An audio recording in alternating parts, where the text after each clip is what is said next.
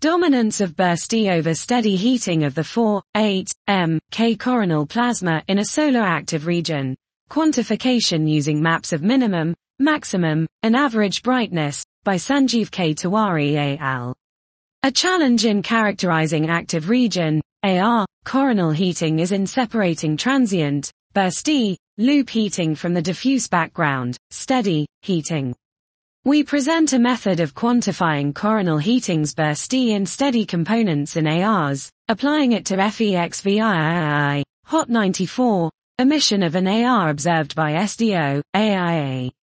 The maximum, minimum, and average brightness values for each pixel, over a 24-hour period, yield a maximum brightness map, a minimum brightness map, and an average brightness map of the AR.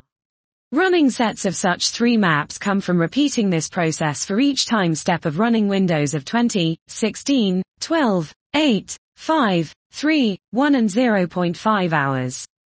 From each running Windows set of three maps, we obtain the AR's three corresponding luminosity light curves. We find 1. The time averaged ratio of minimum brightness map luminosity to average brightness map luminosity increases as the time window decreases, and the time averaged ratio of maximum brightness map luminosity to average brightness map luminosity decreases as the window decreases. 2. For the 24-hour window, the minimum brightness map's luminosity is 5. This was dominance of burst E over steady heating of the 4, 8, m, K coronal plasma in a solar active region.